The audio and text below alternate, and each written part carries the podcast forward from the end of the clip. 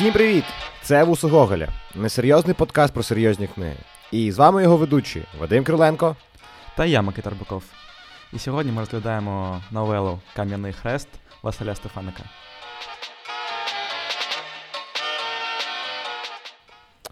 Е, по-перше, хочу подякувати тим, хто послухав перший епізод нашого спеціального проекту про нонфікшн літературу. А усіх тих, хто не послухав, я запрошую це зробити. Це наш минулий випуск. Ось після цього послухати зараз про Стефаника, а потім можна послухати про Харарі. І чому це треба зробити? Тому що для нас це, як і для вас, е, нова історія, де ми розмовляємо про нехудожню літературу і намагаємося це робити ну, більш-менш несерйозно, але ну ви вже будете оцінювати це самостійно.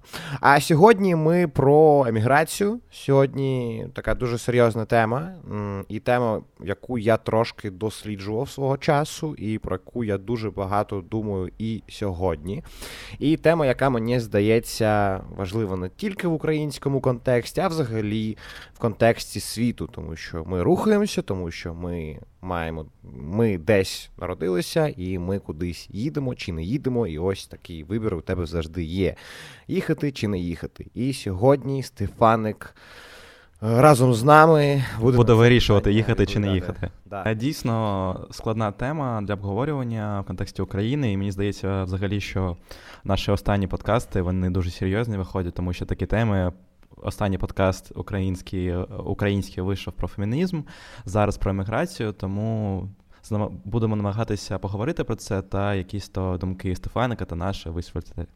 Мені взагалі здається, що наш подкаст стає більш серйознішим, ніж колись, і це сумно трошки, але можливо ми теж дорослюємо і є теми, про які хочеться спілкуватися, є теми, про які тебе хвилюють, які не хвилювали мене два роки тому назад.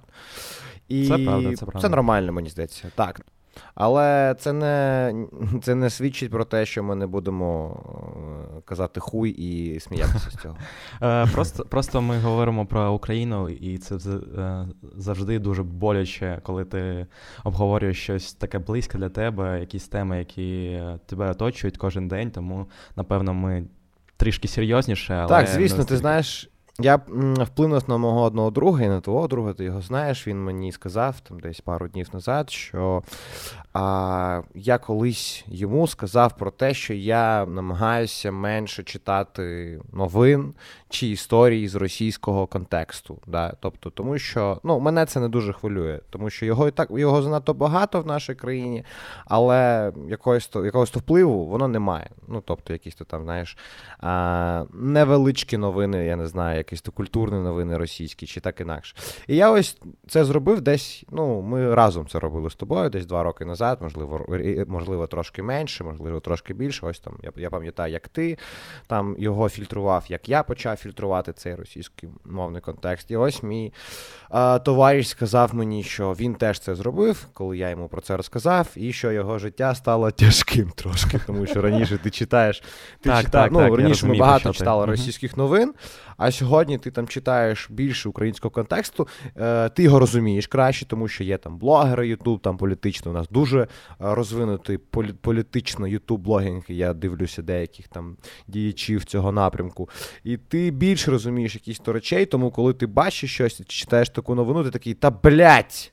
Так, так, ну, скільки так, можна, ну тобто. Я, я з тобою так. абсолютно згоден, навіть коли ти там читаєш про Афганістан і ті події, ти якби розумієш, що це погано, але, наприклад, як коли ти читаєш новини про Україну, які не такі, не такі, казалось би, жахливі, але вони для тебе набагато болючіші. Не знаю чому. Напевно, тому що Україна. Ну, в, в, не, серці, тому, що, тому що тому що тому що, ну от, наприклад, я подивився фільм про Авакова. Він недавно виходив на Ютубі, фільм Бігуса. І неважливо, як я ставлюся до Бігуса, просто він зробив велику роботу. Вони зробили таке велике кіно про Новакова, яке дуже цікаво дивитися. Ну, його складно цікаво дивитися, тому що дуже боляче. І я і знаєш, чому боляче? Тому що ті штуки, які вирішуються, ну умовно кажучи, вирішуються там Аваковим та його шайкою, вони вирішуються у сусідів сусідних до мене кабінетів. Ну тобто розумієш, що так. ці люди на сусідних вулицях. Що ці люди ж так, так. Да, да, ці люди живуть на сусідніх вулицях і вони вирішують долю країни. Напевно, давай переходити вже до Стефаника, до його твору. Як вже я зазначив на початку, це новела, це психологічна новела. І Вона досить коротка, але тяжка. Тяжка для сприйняття, тому що, по-перше, вона написана таким західнокарпатським західнокарпатською мовою і дуже тяжко читати, якщо ти не знаєш контексту. А по-друге, тому що вона про еміграцію, як ми вже зазначили, це дуже складна тема для нас усіх. І сам сюжет розповідає про такого собі Івана Дідуха. Він після війни австро-угорської повертається до батьківщини. Його батьки померли, йому достається земля, вона не дуже радюча, це горб.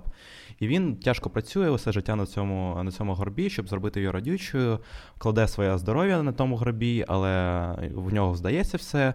Але наприкінці життя його а, сини вирішують, що вони не не хочуть продовжувати справу, хочуть їхати до Канади, і вони збираються усі з, з усім селом, прощаються та від'їжджають до Канади. От такий от сюжет.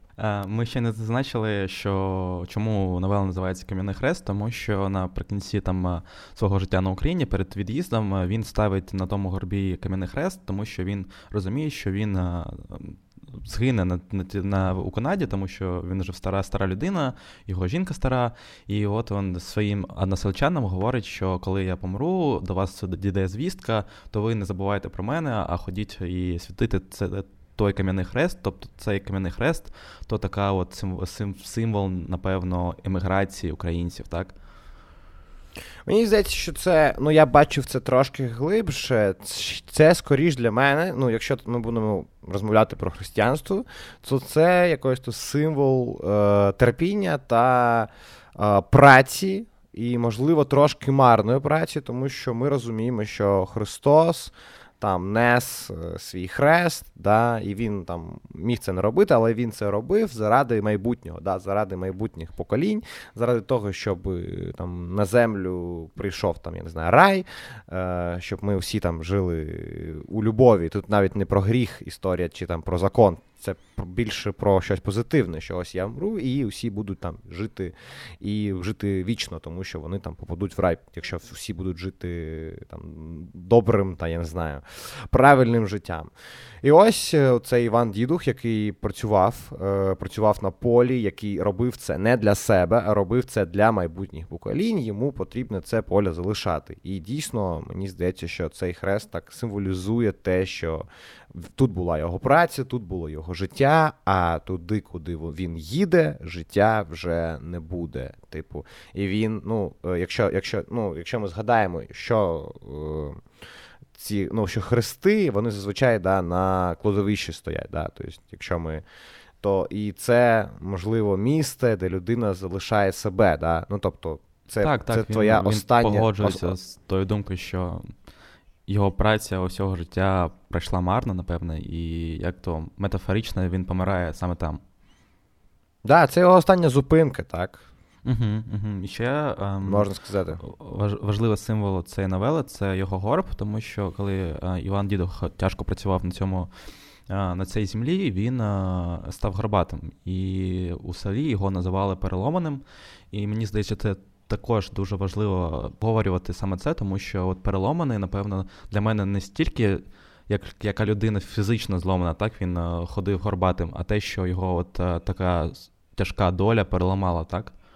Я думаю, що взагалі у українській культурі, в українській літературі багато чого про ось цю зломаність, і це дуже часто про зломаність е, селянства. Так, ми можемо казати, що там селянські наративи їх достатньо багато. Ну і не тільки в нашій культурі, це взагалі нормально.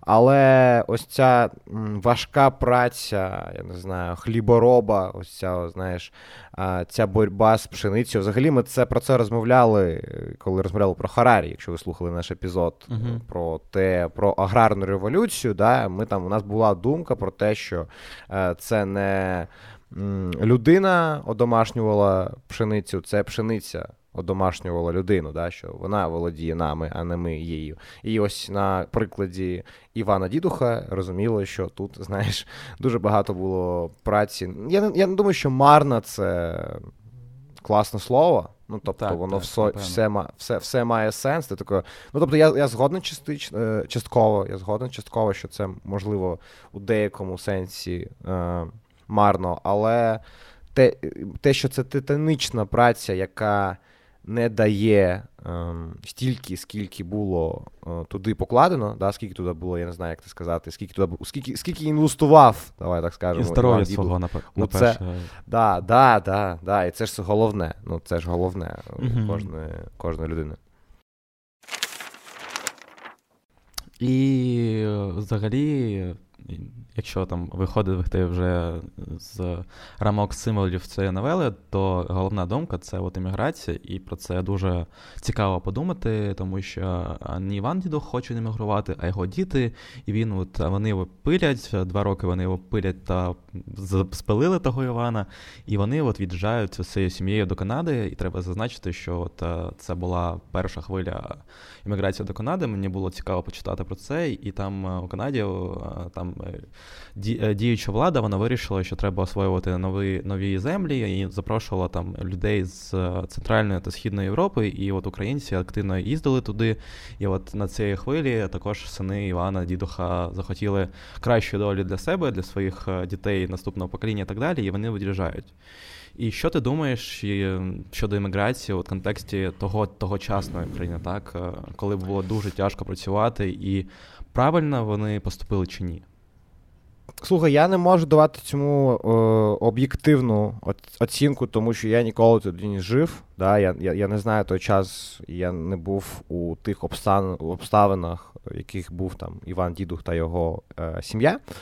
Але у мене є більш така, не знаю, метафізична думка, більше така масштабна, більш глобальна. Е, мені здається, я дуже часто про це кажу. Мені здається, я вже казав це навіть в рамках нашого подкасту, що еміграція для мене це смерть, смерть душі. Тобто я маю на увазі, що коли ти їдеш е, там вже дорослим. Це це теж важливо, кудись, і ти відмовляєшся від своєї культури, це свідчить про те, що ти вбиваєш частинку культури своєї. Да? Тобто ти відмовляєшся. Да? Тобто, що коли ти їдеш е, з дому, то тобі потрібна нова культура, тобі потрібно асимілюватися десь. І я, і коли ти їдеш у чужий край, у чужий край, ну, треба розуміти, що там ну, якби розвивати культуру там, свого рідного дому. А, буде складно. Я маю на увазі, що не там не, не сприяти її розвитку, а скоріше просто розвиватися як там людина, яка там, я не знаю, українець, наприклад. Ти розумієш, про що я? Чи Так, так, я, я з тобою абсолютно згоден. І напевно я гарний приклад цієї думки, тому що ти в якомусь мірі на неї повлияв, та я подорослішав. Якщо говорити про це, то я там у свої 20 років е, в мене на той час була дівчинка, а ми зустрічалися, і вона від'їжджала до Франції вчитися. Я тоді також працював з французами, і я також думав про те, що треба Україну покидати та їхати у Францію там і і будувати своє життя там. От, І нас не склалося, ми розсталися, але от я подорослішав і зрозумів, що Україна це моя батьківщина. Я став більш любити свою батьківщину, і для мене е, здається, що от коли я переїхав до Києва, я нарешті відчув той зв'язок з Україною, так тому що якщо говорити про Одесу, з, якою ми з Вадиком родом, там ти не відчуваєш зв'язок з Україною. На жаль, на жаль, ти не відчуваєш. А коли ти у Києві. Ну, це така думка. Ну, тобто, ну, я розумію, про що ти, але це, ну, тобто, я би тут. Це напевно... це, мій ліч... Е, це мій лічний experience. Я не говорю, що у всіх так, але от я, коли переїхав до Києва, я нарешті відчув, що я частина України, і я хочу щось робити для України. А в Одесі я такого до, не відчував. До речі, мені здається, що на українській мові я Вадік, а не Вадик, але Вадим. Але я не знаю. Я от я про це думав. Sorry, що я дуже твої е, такий важливий. Високоморальні, так, але я просто... ми... Так, ти мене назвав Вадик, і мені здається, що на українській мові я Вадік, а ну. Так а, про, перевірив у паспорті, чувак. Ну, в паспорті я Вадим, у мене повне ім'я Вадим. І там написано Вадим, але Вадик звучить якось тут дивно. Але е, про Одесу і про усі ці історії це складно, це м, складні історичні питання. І я там, моя думка, ну я б тобто, коли читав там це все і готував, готувався до нашої, до нашого діалогу, я перш за все там намагався там, не знаю, згадати свої думки, коли я покидав ну, Одесу. Тобто я маю на увазі, що я ніколи не виїжджав за кордон, тобто еміграція по Україні це не еміграція. але Але дуже важливо, Одеса це велике місто з великою історією. І ця історія вона дуже особиста. Я маю на увазі, що вона можливо трішки більше пов'язана. Вона з... уособлена така. На, на жаль. Да, ну вона трішки більше пов'язана з російським контекстом. Це є факт. Це ну, було було б дуже тупо казати, що ні, коли у тебе там, я не знаю, два а, там велика пам'ятка, великий пам'ятник Екатерині II стоїть в центрі міста. Ну тут ну дивно казати, що там, знаєш, українського там більше. Але все ж таки, все ж таки, це дуже така історія особиста. Ну тобто, дуже. Е, я не знаю, дуже відокремлено так від усіх інших. І це і плюс, і мінус. І тобто, коли ти покидаєш Одесу як твоє рідне місце, якщо це твоє рідне місце, то тут є такий, ну не знаю, як еміграція, ти трошки це відчуваєш, тому що я ну дуже люблю своє місто. І Одесити це, напевно, такий приклад того, як треба любити своє місто. Тому що ну, усі мої друзі, уся моя сім'я, там вони ні, да навіть не думають від від е, їхати. Вони навіть не думають. Да, про це. Вони по-хорошому націоналісти такі маленькі. Ну, тобто, да, якщо так можна сказати. І я коли їхав, я пам'ятаю навіть той день, я ще зустрічався з дівчиною, вона мене, вона вона не їхала зі мною, вона був був план, що вона прийде трошки пізніше. Цей план не якби, не вийшов, Чувак, але. Я я тебе розумію. Але але вона мене довезла до вокзалу, і ми там щось там розмовляли. Я пам'ятаю, що я там трошки навіть сльозу пустив, і це був складний такий елемент. Треба було сказати goodbye е, рідному місту, треба було прощатися з дівчиною на деякий час. Ну тобто це було складно, і... але все ж таки, Київ це Україна, Одеса це Україна, і контекст у нас дуже схожий. А я коли казав, що я досліджував це питання, я маю на увазі, що я дуже часто був у Польщі свого часу. У мене там є багато друзів, емігрантів, е, я б сказав, дуже багато, і я там був за своє життя. Ну, напевно, разів 6 або 7. Тому що я з Микитою там був там разок, наскільки я пам'ятаю, ми в Варшаву з тобою їхали та в Познань. Я був у Вроцлаві 3 чи 4 рази, я був у Кракові пару разів. Ну, тобто, у мене є досвід е, да, там, е, бути в. Досвід подорожування в країну, яка, напевно, ну я не знаю, яка ну друга по еміграції чи третя. Я думаю, що нашого ком'юніті там, ну, напевно, після Росії друге місце, ні? Не знаю, можливо, ще Канада, так? Ну, не знаю. Ну, тобто, дуже дуже багато я знаю, що наших в Росії, це логічно, і я думаю, що дуже багато в Польщі, і дуже багато в Канаді. Це, напевно, такі три три країни, де українці живуть. І е, їх багато там. Ось, і коли я там був, я бачив дуже дивну штуку, про яку ми з тобою теж там говорили, і зараз я про це повторюсь. Це те, що іммігранти, українські іммігранти там спілкуються тільки з українськими іммігрантами. Так, вони, вони можуть якби існують в цю культуру. Так, вони існують ось тут так відокремлено. І мені здається, що це взагалі завжди проблема мігрантів, тому що там, ну от, наприклад, наприклад, е, Америка, да, там, де є Чайнатаун, де там є райони людей, які там азіати, є райони людей, там, які там мігранти з Мексики. Ну тобто, ти розумієш, що еміграція завжди це ось, якщо ти не можеш сприйняти чужу культуру, якщо ти не можеш там її там, я не знаю, досліджувати, вивчати та ставати її частиною, то ти будеш завжди трошки відокремлений від контексту. Так, і мені взагалі здається, це це моя особлива думка, але що еміграція це якось то попитка, це якась спроба втікти від реальності, а не вирішення якоїсь проблеми. Тобто ти можеш щось змінити в Україні і робити це. Чому ти це не робиш? Якщо ти думаєш, що ти перейдеш е, у іншу країну, то навколишній світ стане краще, я так не думаю. І я згодна з своєю думкою, що вклинитися у культуру іншої країни дуже важливо, дуже дуже тяжко. Але це можливо, і це іноді буває дуже цікаво, тому що в мене є там друг, який там народився в в Франції, але його батько він з Южної Америці, а, з Южної Америки, а він навчається в Лондоні. І він така дуже багатокультурна людина, але йому м, пощастило з дитинства цим займатися. Да, там, uh-huh, там. Uh-huh. І він має достатньо фінансів, щоб подорожувати між цими країнами, да, там, і бути і там, і там, і там, і там. А коли ти, наприклад, від'їжджаєш там до Берліну, і ти спілкуєшся в Берліні з україномовними людьми і живеш в Берліні, я не розумію цього. Ну тобто, ну навіщо ти їхав, блядь, тисячу кілометрів, щоб спілкуватися. Щоб, щоб обговорювати Путіна.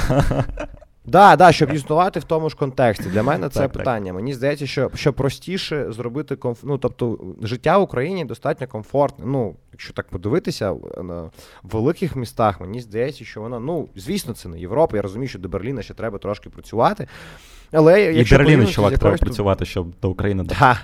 Ну, а якщо ну, якщо порівнювати з якоюсь, я не знаю, Братиславою чи Варшавою чи Будапештом, ну я там був, і я не знаю. Мені здається, що Київ чи Одеса на рівні. Ну, я не можу сказати, що там щось краще. І навіщо туди там їхати, я не дуже розумію. Коли тут є контекст, коли ти тут все розумієш, але.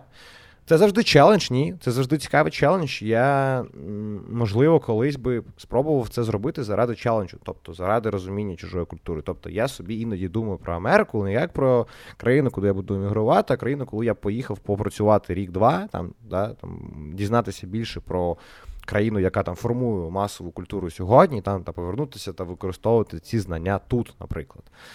І це, ну прикольно, тому що якщо ти так подивишся на великих талантів, е, вони всі йдуть в Америку. Да, Вони всі йдуть там щось робити. Ми кажемо про талантів з Європи, там, не знаю, з Австралії чи з Азії. Дуже багато людей їдуть в Америку. І мені здається, що це цікаво, тому що ти там маєш більше інструментів, розумієш, більш розвинуті технології, більш сучасний підхід до, я не знаю, усіх процесів, тобто там культурних чи технологічних. І з цього боку я поїхав набратися досвіду та повернувся використовувати цей досвід тут. Ти про це колись думав? А, Так, це дійсно крута думка щось е, щось взяти з іншого контексту та повернутися і зробити краще тут. І напевно для мене це єдине виправдання для імміграції. Так, я думаю, що це єдиний шлях, якщо ти хочеш від'їхати, щоб навчитися та повернутися сюди і змінити свою країну на краще, то така, така історія може працювати. Я хочу тобі нагадати, що референсом для нашого подкасту був саме англомовний продукт. Не, не, не, не пам'ятаю з Америки чи з Англії він, але він англомовний. Так, так, це дійсно так. Тобто под, подкаст, який нас е, мотивував це зробити, і ідею, з якого ми, м'яко кажучи, спиздили, а він е, з Америки, мені здається.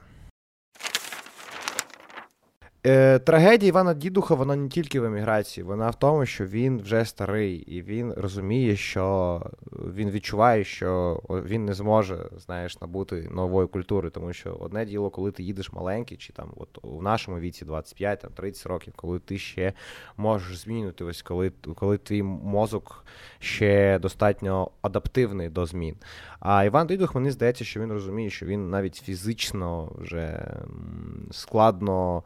Е, переживе цю поїздку, тому що це дуже далеко. І ось мені здається, що його трагедія в цьому. Знаєш, що тут треба ще, що він каже. До побачення він каже: Я тут вже вмираю і їду туди, я не знаю, вже не жити. Він навіть не е, ніби не готується, да, ніби не підготовки до uh іншого uh життя. І такий, усе. Ніби моя історія закінчується. І все, що він робить в кінці, да, там в кульмінації чи розв'язки цього роману, він там танцює зі своєю жінкою, він ставить цей хрест, їх там виносять з хати. Ніби вони вмирають навіть, знаєш, а не ніби вони щось залишають, а не їдуть кудись до, до нових пригод. Е, ти класно підкреслив, що вони танцюють. Для мені, як на мене, це основна така подія у цієї новели, коли усе село збирається, вони все плачуть, жінка плаче, і цей Іван Дідух бере свою жінку і починає танцювати. Танцювати, якби в такому, нібито припадку, так, це не танець радості чи танець печалі, це танець якогось катарсису головного героя, і він дійсно розуміє, що ось його життя в Україні закінчується. І не тільки в Україні. Він вже дійсно приїжджає до Канади, щоб доживати свій вік і ставить свій кам'яний хрест, якби підкреслюючи те, що він. Помер і залишився. А, там, там, там навіть не просто хрест, а їх імена там є. Так, тобто, так. Це, вони... Ніби це, угу. ніби, ніби вони вже лежать, знаєш, е, у труні під землею. От такий от подкаст малята. От така от хуйня, да. Я думаю, що ми будемо трошки завершувати цю всю історію. Я хочу сказати, я хочу порекомендувати вам не емігрувати. Ви потрібні цій країні, не треба нікуди їхати. У нас найкраща країна з усіх можливих країн. Нам дуже по, нам дуже пощастило жити в Україні, друзі. Так, і треба не е, треба згадувати про те, що яка у нас цікава історія, яка у нас цікава культура, і скільки цікаво є тут. А я вам нагадаю, що у нас вийшов спецпроект вже який раз ви, ви вам потрібно його послухати, піти, бо це дуже цікаво. А, Нагадаю вам, що є соціальні мережі, що є Patreon.